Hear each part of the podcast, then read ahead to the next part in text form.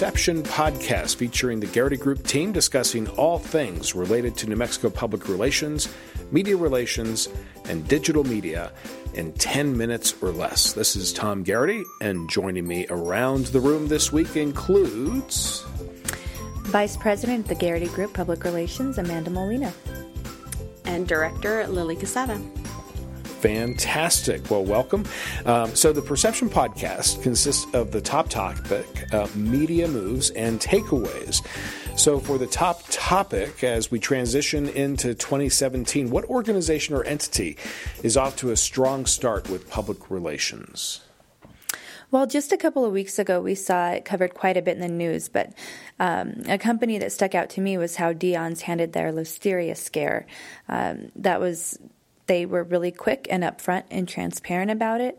Uh, they handled the issue well, and it's done and over with, thankfully, with uh, what what we can see is minimal damage. So I think they they went about it a great way, and it seems like they're over it quick.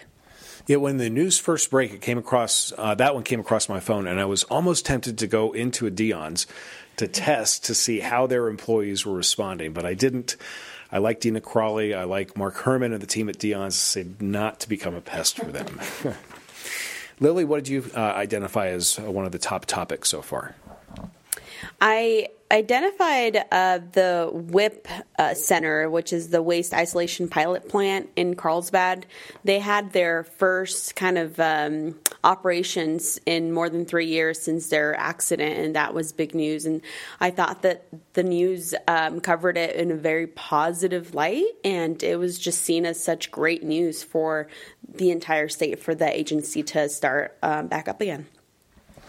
That's great. Um, and my top topic is actually, they happen to be a client, New Mexico Health Insurance Exchange, uh, but I chose them because of all the attention the Affordable Care Act is getting. It seems as if um, you know anything related to saving the Affordable Care Act is almost as if this is on my own personal views. It's not the views of the exchange or anything like that.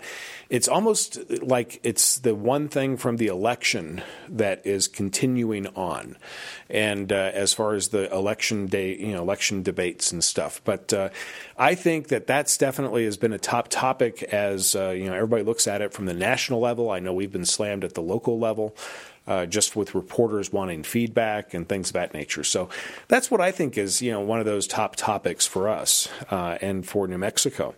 So our media move segment will actually feature insight on things we've seen in the world of New Mexico traditional and digital media. And I'm going to jump in first here. The um, and I just actually met with their digital person, uh, but the person who handles the media for the Craft Room, which is a microbrewery. Uh, it's down in Broadbent Park, and uh, I've just been impressed with two things. One, that they've only been open since June. And then, two, when I went down there last weekend, uh, they were packed. I mean, it was literally standing room only. And their Facebook has about 7,500 likes, and their Instagram has 1,300 followers. And just in that short amount of time to be sold out and literally standing room only, I know the craft brew business is big, but that was really surprising to me. Um, Lily, what do you find? I've been seeing a couple of different things just um, just from my drive uh, into work and back home. I've I see at least I want to say two uh, billboards about Albuquerque uh, Rescue Mission's new name, Steelbridge.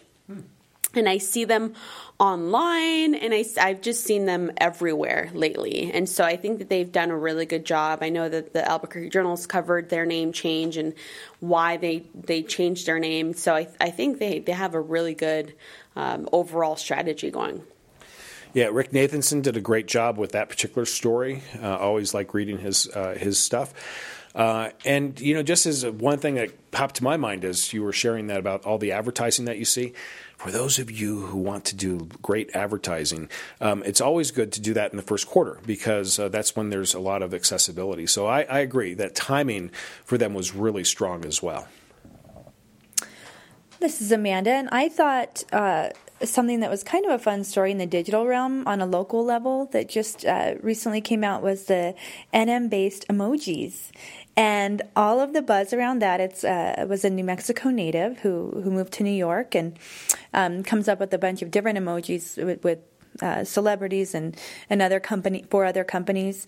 But I think it's as PR and communications professionals, it's a good idea for us just to again focus on how to reach the um, our audience through mobile because it's still just such a an active and everybody has a phone and everybody's super excited about these emojis and it's something small but how can companies and organizations implement it into their programs to get people just as excited to talk about their brand hmm.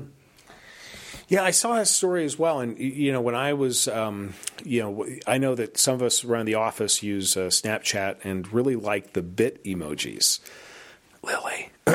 um, but but it's pretty funny because you know you have to actually go to that particular keyboard, and I wonder. I mean, I love the concept. I wonder how many people are actually going to be fi- able to figure out the keyboard and switching the keyboard and stuff.